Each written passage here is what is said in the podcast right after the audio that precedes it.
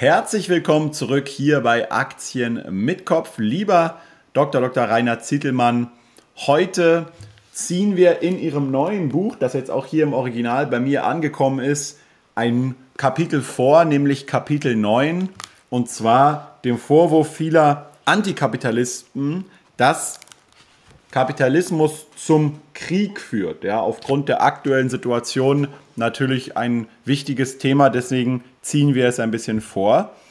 Ähm, aber erstmal kurz ein Hallo und wie geht's Ihnen in Berlin?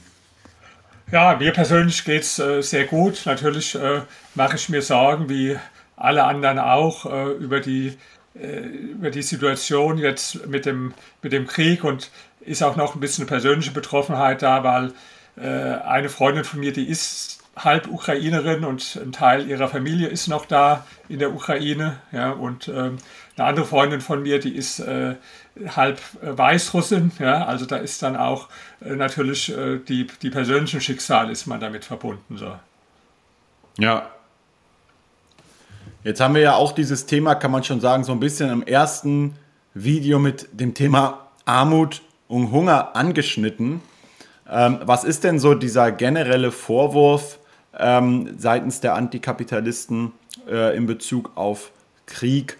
Ähm, warum das jetzt ähm, unbedingt auf den Kapitalismus zurückzuführen sei? Ja, also das ist so die zentrale These letztlich der Marxisten war schon immer äh, die eigentliche Ursache für die modernen Kriege ist die Profitgier der Kapitalisten. Es gibt da so eine klassische Schrift von, von Lenin, der Imperialismus als höchstes Stadium des Kapitalismus. Und in dieser Schrift, die ist vor etwa 100 Jahren erschienen, da hat er halt versucht, den Nachweis zu führen, dass der Erste Weltkrieg äh, primär dadurch bedingt war, dass äh, die, die Kapitalisten, also kapitalistische Großmächte, äh, sich die Rohstoffquellen und Absatzmärkte neu aufteilen wollten. Und ja, das ist eigentlich so ursprünglich eine marxistische These, die aber heute im allgemeinen Bewusstsein der Bevölkerung drin ist. Also wenn Sie zum Beispiel jemanden fragen, Irakkrieg, ja, was ist da die, die Ursache? Da wird fast jeder sagen, ja, ich weiß genau Bescheid, da ging es ja eigentlich nur ums Öl. Ja? Und das heißt, diese These, dass, ähm, dass äh, Kriege immer Ursache haben im Profitstreben von Kapitalisten, ja, das ist so eine gängige These. Und ähm, obwohl, ich meine, ich habe hier so ein Buch, ja, das will ich schon mal zeigen. Das ist also äh, ein 600 Seiten Buch über Kriegstheorien. Äh, da werden, da ist auch ein Kapitel über ökonomische Kriegstheorien. Aber da sieht man natürlich, dass, dass es ganz andere, oft und viel komplexere Ursachen von Kriegen gibt. Und das kann man ja eigentlich auch, wenn man sich jetzt den aktuellen Krieg äh, anschaut, sehen, äh, der also bestimmt jetzt nicht äh, durch äh, Kapitalisten, die aus Profitgier irgendwo ihre Einflusssphären erweitern wollen, bedingt ist. Ja, ich denke mal auch, das ist so ein komplexes Thema. Das hat vielleicht eine historische Dimension, wo es also einzelne Länder oder Ethnien gibt, die schon seit vielen Jahrzehnten oder sogar Jahrhunderten aufeinanderprallen, dann gibt es eine politische Dimension, dann gibt es vielleicht eine ökonomische Dimension, aber all, alles in allem tut man sich, glaube ich, schwer damit, irgendwie eine kriegerische Auseinandersetzung jetzt auf einen spezifischen äh, äh, Punkt zurückzuführen. Was ich nur interessant finde, eigentlich, wenn man jetzt auch da anknüpft bei Lenin und dieser Imperialismus für viele Antikapitalisten ist ja die Vorstufe des Kapitalismus eigentlich diese merkantilistische, imperialistische Sichtweise und Kolonialismus. Also dass der Kolonialismus eigentlich so, kann man sagen, das Fundament der späteren kapitalistischen Entwicklung ist. Ähm, was ich nur interessant finde, ist, wenn man da tatsächlich mal richtig, so wie in diesem Buch, so richtig viele Theorien und auch Analysen von Kolonien sich anschaut, dann stellt man äh, verblüffenderweise, jedenfalls für mich damals fest, dass die Kolonien sehr häufig ökonomisch gesehen total die schlechten Geschäfte waren für die Kolonialmächte. Also die haben Unsummen an Geldern verschlungen äh, und ähm, haben vielleicht irgendwie dazu geführt, dass man seinen Einfluss ausbauen konnte. Aber äh, unbedingt im kapitalistischen, profitorientierten Sinn haben sie ganz häufig nichts, nichts gebracht, weil sie mehr gekostet haben, als sie eingebracht haben. Also man kann ja auch mal zwei Beispiele bringen. Äh, damals, also wenn wir jetzt mal sprechen, ähm, im, äh, im ausgehenden, ähm, im ausgehenden 19. Äh, Beginn vom 20. Jahrhundert, da war ja äh, Deutschland eine der aufstrebenden und ökonomisch sehr erfolgreichen Mächte, aber hatte eigentlich immer äh, hatte zwar Kolonien, hatte man eine ganz untergeordnete Bedeutung gespielt im Vergleich zu anderen Ländern. Also jetzt zum Beispiel im Vergleich zu äh, Ländern äh, wie England äh, und, und äh, Frankreich ja, oder auch, äh, es gibt ja Länder, klassische Kolonialländer wie, wie, wie Portugal zum Beispiel. Und Deutschland war also extrem wirtschaftlich erfolgreich, aber ganz bestimmt nicht wegen den paar Kolonien, die man hatte. Und die USA umgekehrt, die ja dann im 20. Jahrhundert die aufstrebende Macht waren, die waren ja selbst ursprünglich äh, eine Kolonie gewesen und äh, für die hat also ganz bestimmt der Kolonialismus nicht die zentrale Rolle gespielt.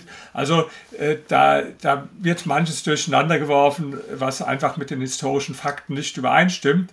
Aber vor allen Dingen, das ist eigentlich so das, was zuerst mal auffällt, wenn man mal anschaut, wie häufig wurden Kriege in der vorkapitalistischen Zeit geführt und wie häufig in der kapitalistischen Zeit. Und zwar, ich spreche jetzt mal von Kriegen zwischen Großmächten. Und da habe ich, äh, empfehle ich mal ein Buch, das ich so, so sehr empfehlen kann, Steven Pinker, Aufklärung jetzt. Für die, die gerade zuschauen, halte ich da mal eine Grafik hin und erkläre die auch gleich. Diese Grafik zeigt, dass in vorkapitalistischen Zeiten, also sagen wir mal in der Zeit, die, die, die länger zurückliegt als 200 Jahre, dass da ungefähr 75 bis 100 Prozent der Jahre Großmächte miteinander im Krieg äh, standen. Also war der, der Krieg eigentlich der, der, Normalzustand. Und dann in der kapitalistischen Zeit ging das dann auf 50, 25 Prozent äh, runter. Und heute ist es ja glücklicherweise äh, die, Aus, die Ausnahme, dass also Großmächte miteinander Krieg führen. Das hat unterschiedliche Ursachen. Natürlich im 20. und 21. Jahrhundert kommt dann auch die atomare Abschreckung dazu, die äh, die Kriege verhindert. Aber zumindest sagen wir schon mal rein auf den ersten Blick, wenn man guckt, wie häufig wurden Kriege geführt in der Geschichte, dann ist es schon mal kein Beweis dafür, dass man jetzt sagt, äh, die, die, die Wurzel liegt eigentlich im Kapitalismus. Mhm. Ja, in, in dem Kapitel gehen Sie ja auf, auf einige kriegerische Auseinandersetzungen insbesondere ein. Ich meine, ähm, gerade so äh, in Bezug auf den Ersten und den Zweiten Weltkrieg ähm, da würde es mich wirklich mal interessieren, wirklich zu verstehen, warum jetzt ausgerechnet der Kapitalismus die Ursache ähm, gewesen sein soll für die beiden größten Kriege äh, der Menschheitsgeschichte. Ja. Also gerade beim Ersten Weltkrieg, das ist ja so die klassische äh, These von, von äh, Lenin gewesen, ich habe es vorhin erwähnt, äh, dass das ein Kampf wäre um Rohstoffquellen, um Absatzmärkte. Aber im, im äh, Kern gesehen äh, wenn man das näher analysiert, kann man sagen, dass die, dass die Unternehmer, die Kapitalisten in den entscheidenden Ländern, also zum Beispiel in Deutschland und in äh, England, ganz massiv gegen den Krieg gewesen sind. Warum, warum, sollten sie auch für den Krieg sein? Weil sie haben vorher äh, prächtig verdient in Friedenszeiten mhm. und es war denen vollkommen klar, dass wenn es einen Krieg gibt, dass sich das nur äh, extrem negativ für sie auswirken kann. Und es war ja dann auch so gewesen, ja, dass sich also der, der Krieg dann äh, extrem negativ ausgewirkt hat. Jetzt wird dann immer angeführt, ja, da gibt es aber einzelne Firmen, Rüstungsindustrie, die haben dann am Krieg verdient. Natürlich, die gibt es auch. Aber wenn man mhm. mal anschaut, äh, zu, es gibt da sehr interessante äh, Statistiken, äh, wie sich zum Beispiel das Verhältnis zwischen Reich und Arm entwickelt hat, dann, dann kann man sagen, der größte Gleichmacher im 20. Jahrhundert und die größte Abschöpfung von Reichen hat stattgefunden durch zwei Faktoren, durch die beiden Weltkriege und durch Revolution. Also das war die Zeit, wo ja in, in allen Ländern zum Beispiel die Steuersätze für die Reichen extrem hoch, zum Teil 90 Prozent, in den USA damals mhm. auch. Ja. Äh, das war der, der New Deal äh, von Roosevelt, aber auch in anderen Ländern. Ja, und es gibt also ein ähm, tolles Buch, was ich empfehlen kann, äh, von äh, dem Historiker Walter Scheidel. Das Buch heißt Nach dem Krieg sind alle gleiche und der zeigt also, dass der Erste und der Zweite Weltkrieg genau die Zeiten waren, wo also äh, die, die, die Gleichheit extrem gestiegen ist, aber nicht dadurch, dass es jetzt den Armen besser äh, gegangen ist, sondern dadurch, äh, dass es den, äh, dass den Reichen also sehr viel genommen wurde. Und das ist noch nicht mal jetzt eine These nur von Menschen, die so denken wie ich. Äh, der Thomas Piketty zum Beispiel, der ist ja so der, der Vordenker der Antikapitalisten, der sagt auch, die Gleichheit äh, ist gestiegen durch die beiden Weltkriege und belegt es auch, wenn man zum Beispiel Steuersätze analysiert, dass mhm. die extrem in, durch die Decke gegangen sind. Im Ersten Weltkrieg, aber dann auch im Zweiten Weltkrieg. Und äh, natürlich äh, die ganzen Handelsbeziehungen, die haben ja äh, extrem auch darunter gelitten. Also äh, das heißt, schon mal rein logisch gedacht, warum sollten jetzt die Kapitalisten, die äh, gerade in Deutschland und äh, äh England äh, vor dem Krieg durch Handel wunderbar verdient haben, warum sollen die jetzt äh, dann für einen Krieg gewesen sein? Und man kann auch das konkret nachweisen, dass also die, die einflussreichsten ähm, Unternehmen und Unternehmer sich, sich gegen den Krieg gewandt haben, so, so, zwar in Deutschland und in England. Natürlich, dann werden immer einzelne Beispiele, ich kann irgendwelche Zitate immer finden von irgendeinem, der ja. dann äh, für den Krieg war. Ja, das ist jetzt keine Kunst. Aber wenn man mal guckt, die ja. wirklich einflussreichen Leute, die waren logisch aus ihrer eigenen Interessenlage gegen den Krieg äh, gewesen und äh, nicht für den Krieg. Der Krieg, der hat, halt, der hat andere Ursachen gehabt. Und das ist das, was oft übersehen wird, dass es neben wirtschaftlichen Ursachen, die es natürlich für manche Kriege gibt, sehr viel andere Ursachen gibt. Also man kann das jetzt vielleicht doch mal ein bisschen am aktuellen Beispiel ähm, dann äh, verdeutlichen. Äh, jetzt äh, Russland, Ukraine sind jetzt bestimmt nicht äh, äh, es ist so, dass die Oligarchen jetzt alle gesagt haben, wir müssen jetzt die Ukraine erobern, um neue Rohstoffquellen da zu bekommen. Man sieht ja auch, dass es jetzt für die Oligarchen gerade der Krieg äh, ganz negative Konsequenzen hat. Und ähm, es war jetzt eher so, wenn man jetzt analysiert, was sind jetzt die Ursachen dafür, ja, das, das, sind, das, das, das liegt oft auch im Machtstreben einzelner Personen. Also zum Beispiel in der Geschichte war es oft so, wenn ein Herrscher Probleme im Inneren gehabt hat, ja, also dass es große äh, äh, innere Auseinandersetzungen gab im Land oder es den Menschen auch wirtschaftlich schlecht ging, dass die Leute dann Kriege geführt haben, einfach um abzulenken von den äh, inneren Konflikten und dann mhm. durch gemeinsamen äh, Feind nach außen und durch nationalistische Euphorie dann auf einmal die Zustimmung zu ja. stärken. Das ist zum Beispiel man sieht ja auch bei, bei dem äh, zum Beispiel Krim-Eroberung durch Putin hat es ja funktioniert. Da war also eine große, anders als jetzt. Ja, jetzt sieht man da also keine große Kriegsbegeisterung in, in, in mhm. Russland. Aber bei der Krim war es ja tatsächlich so, dass es ja funktioniert hat. Dass also viele äh, Russen dann auf einmal, die vorher vielleicht äh, oder sonst auch kritisch waren, dass die aber dann äh, stärker hinter ihm gestanden haben. Und das ist jetzt kein Ausnahmefall, sondern das ist eines der Motive, was es sehr häufig gab in der Geschichte, dass also ein Herrscher dann äh, durchaus auch deswegen Kriege angefangen hat, weil er von inneren Problemen und inneren Widersprüchen im eigenen Land äh, äh ablenken wollte. Also nur eine von möglichen Ursachen. Ja, ja oft ist, und das ist, was ich so interessant finde, ähm, auch wenn man jetzt, also ich wage hier gar kein Urteil zur aktuellen Situation zu, zu fällen, aber was ich interessant finde, also gerade wenn man sich so historische Konflikte, ich habe damals sehr viel gelesen, auch über griechische Kriege und römische Kriege und all diese ganzen Auseinandersetzungen, ähm, da, gab, da gab, war es sehr oft ein territorialer Anspruch. Ja?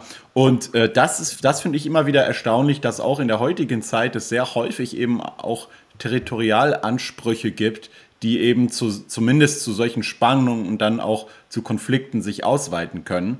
Ähm, was ich nur interessant finde, wenn die These ist, dass Kriege ein kapitalistisches Streben oder ein kapitalistisches Motiv hätten, dann müsste man ja schon diesen Kapitalisten eine ziemliche Ignoranz der tatsächlichen Fakten oder Ergebnisse ihres Strebens unterstellen, weil nehmen wir jetzt mal den aktuellen Konflikt an und die tatsächlichen Resultate, die er hat. Also ich wüsste jetzt, ich müsste jetzt ordentlich mal suchen, wo aktuell auf der Welt diese Auseinandersetzung dem Kapitalismus irgendwie nützlich wäre. Also der, auf den russischen Aktienmarkt, da gibt es schon Ökonomen und Analysten dort, die, die im Fernsehen live angestoßen haben auf den Tod des Aktienmarktes, ja. Ähm, weil der eigentlich ja nicht mehr existent ist aktuell. Ähm, die, die Wirtschaft bricht ein, die, die, die, die Indizes weltweit rauschen bergab. Da, da fällt es mir jetzt wirklich schwer, irgendwie ähm, kapitalistische Profit äh, Motive zu erkennen oder zumindest zu erkennen, wo jetzt tatsächlich der, der Mehrwert für die Kapitalisten zu erkennen ist.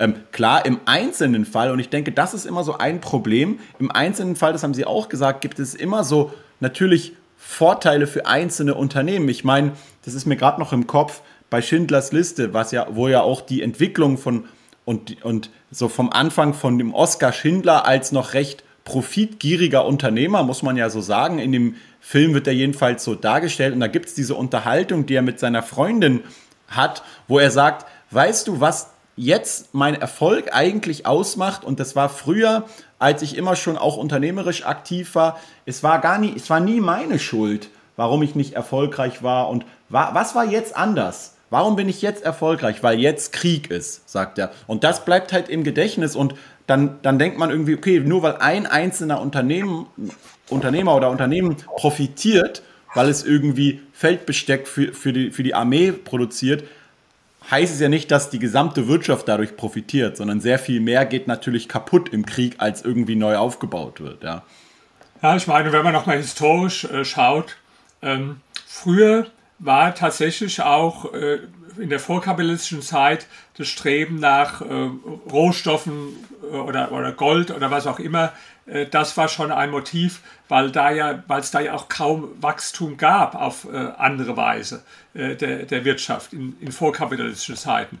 Und da hat es eine Rolle gespielt. Aber wenn heute jemand sagt, zum Beispiel die Jagd nach Rohstoffquellen ist Ursache für einen Krieg, dann ich sage nur mal ein Beispiel, also wenn man das jetzt aktuell nimmt, es gibt kein Land auf der Welt, was auch nur annähernd so viele Rohstoffe hat wie, wie, Russland. Ja? Das ist nicht nur das Land mit der größten Fläche auf der Welt, sondern mit äh, mhm. unglaublich vielen Rohstoffen. Trotzdem ist es ja wirtschaftlich äh, ein sehr schwaches Land. Also zum Beispiel das, das Bruttoinlandsprodukt von Russland ist geringer als von Italien, mal im Vergleich. Ja?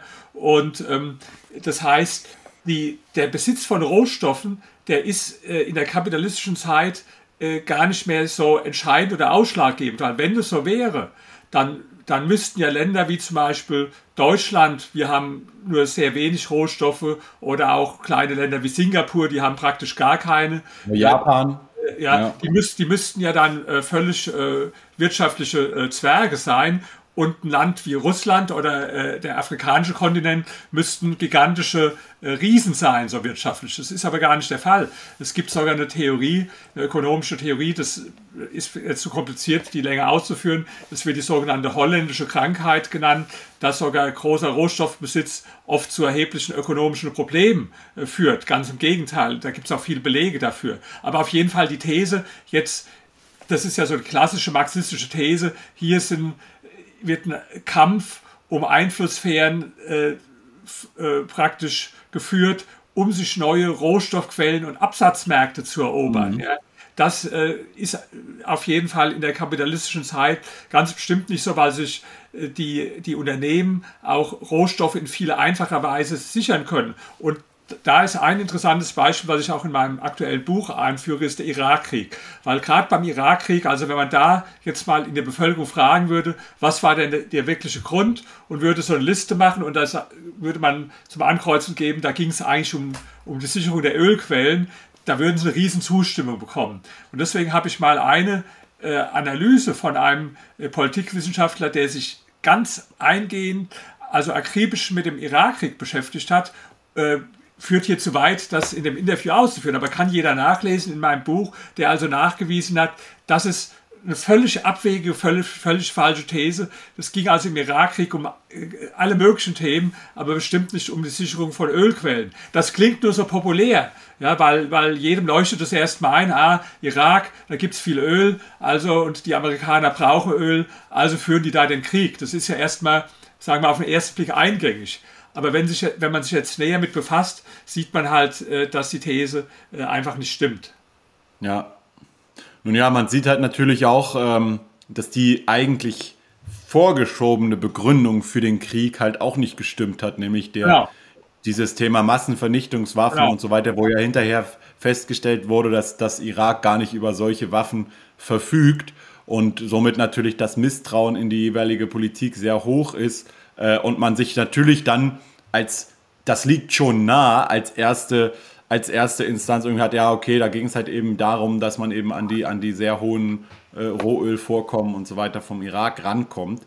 Ähm, genau, das also muss man, natürlich. Auch recht. Das, das ist ja. so, also das, das weiß man ja heute, dass, das, äh, dass diese angeblichen äh, Geheimdienstberichte in der Form ja. es nicht gegeben hat, dann auch noch übertrieben worden sind. Also dass da einfach ein äh, Kriegsgrund angeführt wurde, der nachweislich also falsch war. Ja. ja? klar, dann sind die Leute misstrauisch und denken, naja, wenn das nicht der Krieg war, äh, der Grund war, dann muss es ja ein anderer Grund sein und dann kommt man da drauf aber es ist halt nicht so. Und wie gesagt, äh, deswegen, ähm, äh, ja. es, es, gibt halt sehr komplexe Ursachen, äh, warum Kriege geführt werden. Manchmal sind es auch sogenannte revisionistische Mächte, also die irgendwo vorher eine äh, Niederlage und Kränkungen erfahren haben und dann die Ergebnisse rückgängig machen wollen. Also das war ja auch zum Beispiel ja. beim Ersten, Zweiten Weltkrieg der Fall. Deutschland hat den Ersten Weltkrieg verloren, dann war der Versailler Vertrag und dann war eigentlich ein das war nicht nur ein Thema von Hitler, das war eigentlich ein Konsens in weiten Kreisen der äh, ja. Politiker, dass man die Ergebnisse vom Versailler Vertrag äh, rückgängig äh, machen wollte. Ja, ja gab es nicht sogar, ich glaube, es gab sogar in Frankreich, äh, wurde, glaube ich, äh, im Zweiten Weltkrieg die Kapitulation Frankreichs wurde, glaube ich, sogar erzwungen in selben Zugabteil irgendwie, ja. wo auch der Erste Weltkrieg damals, äh, wo Deutschland ähm, die Kapitulation unterzeichnen musste. War das nicht so irgendwie? Ja, das war symbolisch. Genau dafür hatte Hitler sich äh, den gleichen Waggon ausgesucht, dass es da mhm. unterzeichnet wurde, weil das war das große Trauma dann, äh, der verlorene Krieg. Äh, nur dass Hitler halt viel mehr wollte, als nur die Ergebnisse rückgängig zu machen. Ja, das, das wollten viele andere Parteien auch, sondern er hatte ein ganz anderes Ziel. Er wollte damals das, was er nannte, Lebensraum im Osten, also sprich in, in der Ukraine und in Russland äh, erobern, weil seiner Meinung nach äh, das halt wichtig war äh, ähm, für, für, für Deutschland. Ja. Aber ja. Äh, das heißt, Hitler hatte da viel weitergehende aggressive Absichten, als in Anführungsstrichen nur den Versailler Vertrag zu revidieren. Aber so ähnlich, sagen wir mal, ohne das jetzt zu weit zu treiben, die Analogie ist ja auch so, dass, äh, dass jemand wie der Putin äh, den Zusammenbruch der Sowjetunion als äh, große Niederlage halt angesehen hat. Ja? Also dass das, was damals die Sowjetunion war, äh, dann auseinandergefallen ist in alle möglichen Staaten. Also äh, Weißrussland war auf einmal ein selbstständiger Staat, äh, die Ukraine war es auf einmal, Lettland, Estland, äh, Litauen. Ja? Und dieser Zusammenbruch des Sowjetimperiums, ja, das ist was, was äh, in seiner Sicht halt eine, eine große Niederlage von Russland bedeutet äh, hat, sodass dann auch das Bestreben ist zu gucken, naja, kann man das irgendwie stückweise wenigstens rückgängig machen? Beispiel, in dem jetzt Weißrussland ja schon sehr stark wieder an äh, Russland äh, äh gebunden ist, ja, äh, beispielsweise auch dadurch, äh, dass man halt äh, einen Status offenbar schaffen will, wo die Ukraine oder Teile davon wieder stark ja. an Russland gebunden sind. Und also das heißt, solche Motive, äh, unterschiedlicher Art, die spielen in der Geschichte eine Rolle. Und natürlich gibt es auch mal Kriege, wo, äh, wo wirtschaftliche Motive eine Rolle spielen. Aber das ist mhm. alles auf eines zu verengen. Ja? Ich habe ja dieses große ja. Buch vorgehalten. Ja? Das sind, glaube ich, muss mal gucken, wie viele Kapitel da drin sind. Ja? Das sind, glaube ich, äh, irgendwo äh, 25 verschiedene Kriegsgründe, ja, da, die dann alle aufgezählt werden. Also anthropologische Kriegstheorien, psychologische Kriegstheorien, sozialpsychologische Kriegstheorien, politische Kriegstheorien, geopolitische Kriegstheorien, gesellschaftliche Kriegstheorien. Dann kommt auch ökonomische Kriegstheorien, sogar theologische Kriegstheorien, also was auch immer. Ähm, und ja. da wird es analysiert und das alles jetzt immer zu verengen und zu sagen, aber gut, das ist für Leute, die alles immer ökonomisch erklären wollen. Ich bin ja selbst ja. ein großer Anhänger davon, auch Sachen ökonomisch zu erklären. Aber es ist halt nicht, ähm, äh, es sind halt nicht alle Dinge ökonomisch zu erklären. Und bei ja. Kriegen spielen halt äh, oft, ja, und in der Geschichte gab es ja auch andere religiöse Motive oft, ja, dass ja. also um äh, äh, ähm, was ist der richtige äh, äh Glauben, dass da äh, missioniert wurde meine, und so, ja.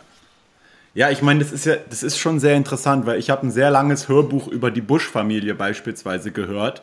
Und da ist es so, dass, dass der George W. Bush, also der Bush Jr., der ja auch Präsident war, ähm, dass der in seiner Jugendzeit, der hat immer so sehr um die Anerkennung vom Bush Senior gebuhlt, aber der Bush Senior hat immer eigentlich den Jeb Bush und andere bevorzugt und der war, also viele von denen waren beispielsweise extreme Alkoholiker auch in ihrer Anfangszeit und als Bush dann diese Probleme überwunden hat mit Alkoholismus und so, ist er in, in eine, extrem, in eine extreme Form von ähm, Katholismus also ich habe vergessen, wie der Name genau hieß, aber das waren halt wirklich eine extreme Auslegung davon abge, abgerutscht, muss man tatsächlich sagen, und hat immer mehr dieses Feindbild aufgebaut und immer mehr dieses Gut versus Böse. Und das hat man ja auch dann mit diesem berühmten Spruch, ihr seid entweder mit uns oder gegen uns gesehen. Und jetzt ist die Frage so, woher, woher will man sozusagen analysieren oder wie, wie will man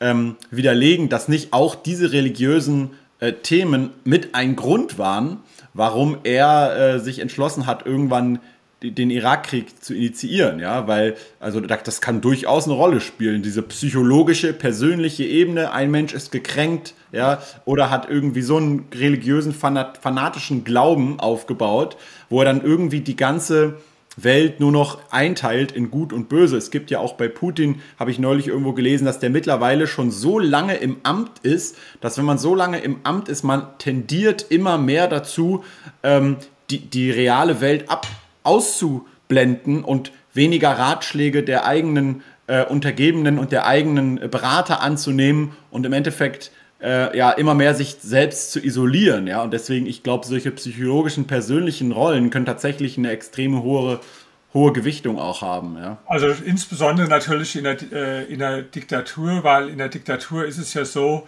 dass ähm, dass es halt immer weniger Korrektive gibt, ja, und was Sie sagen auch, dass also immer weniger Menschen gibt, die tatsächlich einen Einfluss haben, weil sich die Diktatoren in der Regel dann mit Leuten umgeben, die ihnen auch nach dem Mund äh, reden, ja, und dass, mhm. äh, dass die Realität dann einfach ausgeblendet wird. Ich meine, das war ja auch, wenn man jetzt anguckt beim äh, Zweiten Weltkrieg so, dass natürlich viele von den Militärs schon gesehen haben, dass das in die Niederlage führen wird. Deswegen ja auch gab es unzählige Attentatsversuche, Staatsstreichversuche, gerade vom Militär, also zum Beispiel 20. Juli äh, 1944, wo das äh, Attentat auf Hitler war, ja, weil die natürlich erkannt haben, der Krieg, der ist äh, überhaupt gar nicht mehr, äh, ähm, äh, Deutschland geht da in eine Niederlage hinein und äh, mhm. wenn, wenn aber ein Mensch an der Spitze ist, der also, wo es praktisch keine anderen Meinungen mehr zugelassen sind, ja, dann bestimmt allein seine seine Weltsicht. Und oft ist es sogar so, dass dann die Informationen äh, aus Angst von den Untergebenen so aufbereitet werden, dass sie also äh, dann in sein Weltbild passen, weil die dann auch Angst haben, irgendwelche Informationen oder Nachrichten an den weiterzugeben, die vielleicht ihm widersprechen, weil er dann entsprechend äh, sauer ist oder weil sie in Ungnade fallen und weil man halt äh, mehr davon hat, wenn man äh, Meinungen oder Informationen gibt, die dahin passen. Das war auch ein großes Problem, hat jetzt nicht mit dem Thema Krieg zu tun, aber zum Beispiel in der, in der Zeit vom, vom Mao, in diesem schrecklichen äh, großen Sprung nach vorne, wo, wo die ganzen, also wo 45 Millionen Menschen gestorben sind, wo dann die ganzen Parteileute immer Zahlen über Erfolge nach oben gemeldet haben, die gar nicht gestimmt haben, die falsch waren. Mhm. Aber einfach deswegen, weil sie, äh, weil sie Angst hatten, wer dann irgendwo schlechte Zahlen äh, meldet, der wird dann gebrandmarkt als äh, konterrevolutionär und der tolle gefakte Zahlen meldet, der bekommt irgendwie äh, die rote Flagge als äh, Auszeichnung dafür. Ja? Und das sind so Mechanismen, die halt immer wieder äh, zeigen, wie, wie gefährlich doch äh, äh, Diktaturen sind, wenn sie einfach ähm, keine entgegengesetzten äh, Meinungsäußerungen mehr möglich sind. Ja.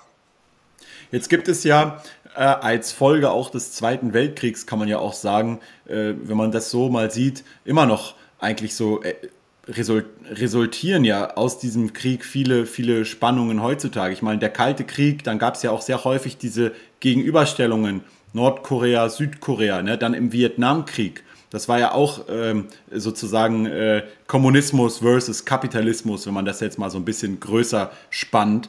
Wie ist es denn, ähm, gibt es denn auch, Sie haben ja auch sehr häufig so historische Vergleiche und Einordnungen in den Büchern. Wie ist das denn, was kriegerische Auseinandersetzungen zwischen kapitalistischen Ländern und zwischen sozialistischen oder eher kommunistisch geprägten Ländern angeht? Kann man da denn so äh, auch Vergleiche machen, dass man zum Beispiel sagt, ja, also äh, ich, ich habe jetzt zum Beispiel mal sehr, sehr lange überlegt und, und bin bisher noch nicht auf einen Krieg gekommen, wo jetzt mal so zwei wirklich kapitalistisch-demokratisch äh, orientierte Länder gegeneinander Krieg geführt haben. Ähm, das habe ich jetzt bisher noch nicht wirklich äh, gefunden. Vielleicht also es ist eine interessante Frage. In, in, in, der Tat, es gibt ja also ganz viele Forschungen dazu, die haben dann äh, äh, hunderte Kriege in mathematischen Modellen verglichen, die haben dann analysiert, äh, wie war die wirtschaftliche Verfassung, wie war die politische Verfassung, war das Land demokratisch, war es äh, äh, kapitalistisch oder nicht, ja? welche Länder haben dann Kriege geführt, habe ich auch in meinem Buch einige Beispiele für äh, angeführt von solchen Analysen. Da gibt es unterschiedliche Theorien. Es gab erstmal die Theorie, dass Demok Demokratien äh, nie oder, oder entweder selten oder nie miteinander äh, Kriege führen. Ja? Äh, dann gab es aber andere wieder äh, Wissenschaftler, die haben gesagt, nein, die Demokratie ist nicht der entscheidende Faktor, sondern der, der Kapitalismus und die, die, die Handelsbeziehungen ist das Entscheidende. Also die haben dann die These vertreten, dass äh, kapitalistische Länder keine Kriege gegeneinander führen. Das ist eine These, der, wo ich schon in meinem Buch geschrieben habe, wo ich eher skeptisch bin weil es durchaus immer wieder Beispiele gibt, wo auch kapitalistische Länder untereinander äh, Kriege führen. Aber das heißt noch nicht, dass dann der Grund der Kapitalismus ist. Weil ich meine, über die Krieg und Frieden entscheiden halt nun mal nicht die Kapitalisten in dem Land, sondern über Krieg mhm. und Frieden entscheiden die Staatsführer. Jetzt ist es nur so, in der marxistischen Theorie ist es ja so, dass die Politiker und die Staatsführer eigentlich nur Marionetten von den Kapitalisten sind und immer nur das machen, was die Kapitalisten sagen, was aber eine falsche Theorie ist da haben wir auch schon äh, drüber gesprochen, da habe ich im äh, dritten Kapitel von meinem Buch drüber geschrieben. Ja? Äh, das ist mhm. natürlich nicht so, sondern wir haben hier die Sphäre der Wirtschaft, wir haben die Sphäre der Politik. Natürlich gibt es da Verbindungen zwischen beiden, aber ich habe gesagt, man muss bei jedem einzelnen Krieg, äh, ist so eine pauschale These so oder so, da halte ich nicht so viel davon, sondern ich als Historiker, ich sage, bei jedem einzelnen Krieg analysiere mal, äh, wie waren da die Interessenlagen und haben jetzt überhaupt die maßgeblichen wirtschaftlichen Interessengruppen oder Unternehmen Einfluss gehabt auf die politische Entscheidung? Das war in vielen Fällen äh, gar nicht so gewesen, ja, äh, dass die da, äh, oder wenn, das habe ich am Beispiel vom Ersten Weltkrieg verdeutlicht, dass sogar die, ähm, die, äh, die Einflussnahme eher in eine andere Richtung ging, weil die schon gesehen haben, ja, was weiß ich, ein deutsches Unternehmen, was überall international äh, weltweit aktiv ist, die konnten sich natürlich an äh, fünf Fingern ausrechnen, ja, dass in dem Moment, wenn Krieg geführt wird, dass es für sie ein absolutes äh, Desaster ist, ja. Und mhm. Ähm, es gibt auch historisch gesehen, ist auch ganz interessant, da habe ich auch ein Beispiel angeführt, also der ähm, von der, von der Freihandelsbewegung, äh, der, der äh, Begründer der Freihandelsbewegung in Großbritannien damals, das war zugleich ein ganz überzeugter Pazifist. Also das ging einher, Pazifismus und Freihandelsbewegung, weil der die These vertreten hat, wenn sich die Länder mhm. immer mehr im Handel äh, untereinander äh, verquicken, dann wird es immer schwieriger, Krieg zu führen. Und ja. ich meine, man sieht es ja jetzt auch, wenn dann tatsächlich mal, äh, was die Auswirkungen sind, oder fangen wir jetzt an zu sehen, wenn dann tatsächlich ein Krieg geführt wird, ja, was das für ein äh, angesichts der ganzen Interdependenzen, was das für einen negativen Einfluss äh, auf die Wirtschaft oder Sie haben es ja selbst auch äh, aufgeführt, auf die Kapitalmärkte äh, äh, dann hat. Ja, weil, weil alle Länder heute doch sehr stark durch Handel miteinander verbunden sind. Und ich meine, wenn man sich jetzt mal einfach in so einen Kapitalisten mit seiner Interessenlage hineinversetzt, dann sagt er sich, warum soll ich jetzt durch, durch einen Krieg Sachen aufs Spiel setzen, die ich durch Handel viel einfacher bekomme. Ja? Gerade mal mhm. zum Beispiel die, die, die, äh, die Chinesen auch. Insofern hoffe ich, dass es für die Chinesen jetzt auch eine, eine, eine gewisse Warnung ist, weil da gibt es ja auch immer diese Motive äh, und die Absichten, dass man Taiwan irgendwann wieder äh, zurückholen könnte oder die Befürchtung, dass die Chinesen ja. das auch mit äh, kriegerischen Mitteln. Ja, und wenn die aber jetzt sehen, was das für Russland schon für Auswirkungen äh, hat, äh, ich meine, für China wären die Auswirkungen ja ungleich größer, weil welche Rolle spielt China, äh, spielt Russland in der Weltwirtschaft? Eigentlich äh, kaum eine Rolle, eine ganz geringe Rolle. Ja. Die, haben, die haben ihr Öl und ihr Gas und dann ist schon relativ Schluss. Aber jetzt stellen Sie sich mal vor, jetzt würde zum Beispiel äh, die, die Chinesen würden jetzt tatsächlich einen Krieg beginnen, um Taiwan zurückzuholen und dann, das wäre praktisch unmöglich, weil in dem Moment, wenn die Länder dann wirtschaftlich entsprechend reagieren würden, könnten die auch wiederum gar nicht, ja, weil das so eng verflochten ist heute alles. Gerade die deutsche mhm. Wirtschaft und die chinesische Wirtschaft, ja. Und das ist in der Regel einfach, wenn man jetzt mal rein nur das im ökonomischen Kalkül sieht, sagt, äh, wofür einen Krieg führen, um dann sehr viel zu riskieren. Ja. Es ist doch viel besser, äh, das Ganze durch ja. Handel zu erreichen. Und deswegen ist es kein Zufall, dass also historisch gesehen äh, der Pazifismus und die Freihandelsbewegung äh, ganz eng miteinander äh, verflochten waren.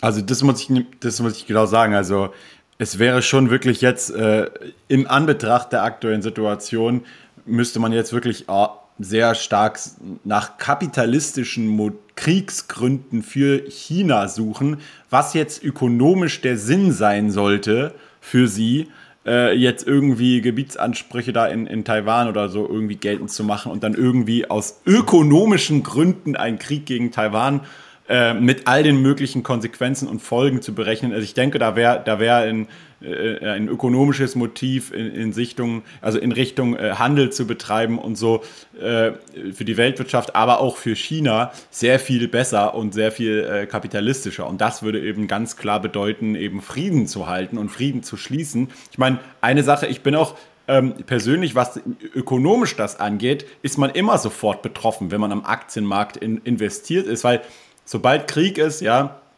ist das Vertrauen erstmal weg seitens der Märkte. Und, und es herrscht so eine große Unsicherheit, da ist es auch jetzt nicht so wichtig, äh, wie hoch das Bruttosozialprodukt von Russland ist oder so, sondern einfach nur die potenziellen Folgen und die Unsicherheit, die herrscht, die führt eben schon zu mangelndem Vertrauen. Und wenn mangelndes Vertrauen herrscht, wird weniger Geschäft gemacht, dann handeln einfach die Länder und die Menschen untereinander weniger. Und das ist halt immer eben schlecht für die Wirtschaft. Und ähm, es gibt zum Beispiel, ich habe auch ähm, viele Geschäftsbeziehungen ins Baltikum, ja, nach Estland oder nach, nach Lettland. Und da gibt es jetzt schon viele Investoren beispielsweise, die jetzt eben anfangen, Kapital abzuziehen, einfach nur aufgrund der Unsicherheit, die herrscht. Ne? Dass sie sagen so, ja, man weiß ja nicht genau, was da in Estland beispielsweise, ähm, die haben ja auch einen hohen russischen äh, Bevölkerungsanteil dort auch in den Ländern und man weiß ja nicht, was das noch für Konsequenzen haben kann, ob das rüberschwappt und so weiter, sogar in NATO-Länder und so.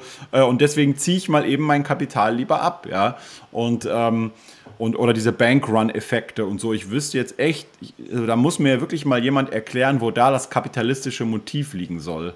Also insofern können wir vielleicht abschließend sagen, es ist genau. glücklicherweise doch oft so, dass Moral und Ökonomie und Profitstreben nicht, wie immer behauptet wird, immer im Widerspruch stehen, sondern oft sogar in einer Linie sind. Also wenn wir aus ethischen und moralischen Gründen äh, Kriege, Kriege ablehnen und äh, Frieden wollen, ja, dann ist es was, was sehr wohl mit Kapitalismus nicht nur korrespondiert, sondern äh, absolut in Übereinstimmung steht, weil das, was Kapitalismus äh, bedeutet, heißt äh, Freihandel, äh, freie Märkte und äh, Krieg ist das Gegenteil, sodass also die, die, die moralische Überlegung und die ökonomische Überlegung eigentlich in die gleiche Richtung weist. Und das also, wie gesagt, deswegen in meinem Buch werden ja zehn äh, Legenden der Antikapitalisten widerlegt. Und das war mhm. jetzt mal ein Beispiel, diese eine Legende, äh, Kapitalismus führt zum Krieg, die, äh, die sehr verbreitet ist. Also ich habe in meiner Umfrage gesehen, besonders in Ostdeutschland ist die noch sehr verbreitet. In Westdeutschland spielt die gar nicht so eine große Rolle, aber in Ostdeutschland, die Leute wurden ja jahrzehntelang so indoktriniert. Das haben die immer, das war Grundwissen Marxismus, Leninismus, was die schon in der Schule mhm. beigebracht bekommen haben. Kapitalismus führt zum Krieg. Schon Lenin hat es uns gesagt. Ja? Und jede aktuelle Entwicklung Irakkrieg und so haben wir als Beispiel geführt, äh, äh, ja. wurde als Beleg genommen. Und deswegen also äh, nur eine von äh, zehn Legenden, die hier äh, widerlegt wird. Aber auch in dem Fall sieht man also, dass wenn man sich etwas tiefer damit beschäftigt, und das werfe ich vielen Menschen vor, dass die so ohne jedes Wissen praktisch irgendwelche, ja, aber hör mal zu, guck doch mal im Irak, sieht doch jeder, ja, da ging es ja auch nur ums Öl, äh, ja, das ist ja alles schnell dahergesagt, aber wenn man das... Immer so das Naheliegendste, ne, so, ja, ja bam, boom, fertig. Nicht, das, nicht, immer das Naheliegendste, ja. was man auf den ersten Blick denkt, äh, ist dann auch das Zutreffende, ja, und das ist ja. was, was mich heute generell manchmal bei vielen Menschen stört, dass sie so ganz schnell bei Meinungen sind. Das habe ich auch schon oft gesehen, zum Beispiel habe ich nur was gepostet über das Buch und dann haben gleich Leute ihre Meinung dazu aufgeschrieben. Aber die haben natürlich äh, noch, noch gar keine einzige Seite drin gelesen. Aber die, das ja. müssen die auch gar nicht. Die wissen gleich Bescheid und sagen, ja, aber das ist ja alles falsch, weil. Und dann, aber habe ich ja, nicht, äh, äh, habe hab ich nicht, aber äh, da brauche ich auch gar nicht, weil das weiß ich auch so. Ja? Und das ist so. Ich weiß schon vorher, dass alles falsch ist. Ja. Und, und das ist halt bei mir anders. Ich lese halt auch, wie gesagt, ganz viele Bücher von Antikapitalisten. Ich habe jetzt gerade, das ist übrigens sehr interessant, ähm, äh, vor ein paar Tagen die Diskussion mit einem der führenden Antikapitalisten äh, äh, gehabt. Das ist ein Österreicher für die Zeitung Freitag. Das, das wird demnächst anderthalb Seiten veröffentlicht. Ja? Was mhm. habe ich gemacht? Ich habe mir vorher erstmal äh, vier Bücher von dem bestellt und habe die, hab die mir durchgelesen. Oder ich hatte eine Diskussion mit der Ulrike Herrmann, auch eine sehr bekannte Antikapitalistin von der Taz was habe ich gemacht? Ich habe erstmal deren Bücher genommen und habe die durchgelesen, ja. Oder ich hatte, wo sie selbst dabei waren. da gibt es ja auch ein Video zu, ne, mit der ja, Ulrike ja. Herrmann, wo sie Oder, oder was sie selbst aufgenommen haben mit dem, mit dem Neuhäuser, ja. Das war auch so ein Beispiel. Warum war ich dem in der Diskussion überlegen? Weil ich hatte sein Buch gründlich vorher gelesen. Der hatte mein Buch, habe ich den Eindruck gehabt, gar nicht gelesen, ja. Äh, so, mhm. die, die haben oft eine gewisse Arroganz und denken, ach, ich lese lieber das 25. Buch, wo bewiesen wird, wie schlimm der Kapitalismus ist, als mal eins zu lesen, wie es anders ist. Und das ist bei mir anders. Ich bin der Meinung, also, dass man durchaus auch äh, Bücher mit entgegengesetzten Meinungen lesen soll. Ich mache das auch sehr gerne und dann sich selbstständig seine Meinung bildet. Und das ist das, was heute leider bei vielen Menschen irgendwo fehlgeht. Die sind dann in Social Media nur auf irgendwelchen Kanälen, wo sie das äh, 500. Mal ihre eigene Meinung bestärkt werden, haben auch einen Freundeskreis, wo alle genauso denken wie sie. Ja, und äh, wenn sie Bücher überhaupt lesen, dann lesen sie immer nur Bücher, die sie bestätigen in ihren Meinungen. Ja, und vielleicht, um mal abschließend äh, dann doch einen, Bezug zu, herzustellen zu dem, was äh, Sie alles machen mit, äh, mit Aktien, äh, mit Kopf und so weiter. Da ist ja sicher jedem Hörer der Charlie Munger ein Begriff, der, der Partner von Warren Buffett, der ist jetzt wird, müsste irgendwie bald 100 werden oder so, ich weiß nicht, aber zumindest schon. Ja. Also gucken Sie mal nach, wie alt er ist. Ich würde mal schätzen 97, 98. Und, und der ist richtig klasse. Und ich, ja. der, der, hat viele so Weisheiten. Äh, also das ist auch einer, der ganz viele Bücher liest. Angeblich jeden Tag ein Buch. Wie er das macht, weiß ich nicht. Seine Kinder sagen, es ist ein Buch auf zwei Beinen. Und der hat mal einen Satz gesagt und den soll sich jeder merken. Der hat gesagt, ein Jahr, in dem ich nicht meine Meinung zu einem wichtigen Thema ändere, ist ein verlorenes Jahr. Und es gibt ja viele Menschen, die sind stolz darauf, dass sie noch nie ihre Meinung geändert haben. Das heißt, nie was dazulernen. Und das ist natürlich, äh, sagen wir, eine Voraussetzung überhaupt, dass man mal offen ist für, für neue Meinungen und andere Meinungen wahrnimmt und nicht immer nur äh, die Sachen, die einen bestätigen. Also insofern ähm, ja. hoffe ich, dass auch vielleicht der eine oder andere, der bisher zum Kapitalismus eine andere Meinung hatte, dann doch sagt, ich greife mal zu so einem Buch. Ja, wunderbar. Dann haben wir wieder ein Thema im Buch abgehandelt. Also wie gesagt, natürlich sehr komplex und gar nicht so einfach zu verstehen. Ähm, oder auch zumindest zu ergründen. Man muss einfach auch, glaube ich, in der heutigen Zeit manchmal so ein bisschen mehr Fragen stellen, als irgendwie immer eine perfekte Antwort ja. parat zu haben. Ich habe ja so ein lustiges Bild gesehen von einem Freund, der hat auch, der hatte so, so ein Splitscreen gemacht, so wie wir jetzt hier, ne? Aber er war in beiden Bildern zu sehen und im ersten hatte er so eine Brille auf mit so einem Kaffee und da war so Pandemie-Experte, ja, und jetzt ist er gewechselt und jetzt ist er Ver Friedensverhandlungsexperte. Jetzt weiß er immer ganz genau, jetzt weiß er immer ganz genau, was jetzt zu tun ist, ja. Das heißt, ich versuche einfach in der aktuellen Situation mehr Fragen zu stellen und zu verstehen, als jetzt irgendwie immer mich hinzustellen und zu sagen, ich habe die perfekte Antwort dafür, ja, weil ich glaube, das, das geht einfach nicht und das ist auch. Also absolut, ja. Also ja. Äh, nur mal äh, eines, ein äh, Beleg, Sonntag vor einer Woche, also bevor der Krieg losging, da war die Sarah Wagner, ich weiß, viele mögen die, ja. ist auch okay, aber ich, ich bin da kritisch. Ja die, die, die hat, gesehen, hat ja. in der Talkshow noch erzählt, nee, der Putin ist halt nicht zum Glück so, wie wir alle denken und das wird nicht passieren. Ja, gut, die hat sich geirrt, kann man auch sagen, okay, ja, dann, dann sei aber doch mal einen Moment lang vielleicht einfach mal eine Sendepause und mal nachdenken. Die gibt aber jetzt schon wieder Tipps, äh, was man jetzt, was die Regierung jetzt genau tun sollte und was jetzt der nächste richtige Schritt wäre. Und das kommt mir manchmal so vor. Also gerade bei den Linken ist es so eine Mentalität, wie einer, der ist eben mit dem äh, Auto gegen Baum gefahren und steigt dann aus und sagt, ich bin jetzt der Fahrlehrer.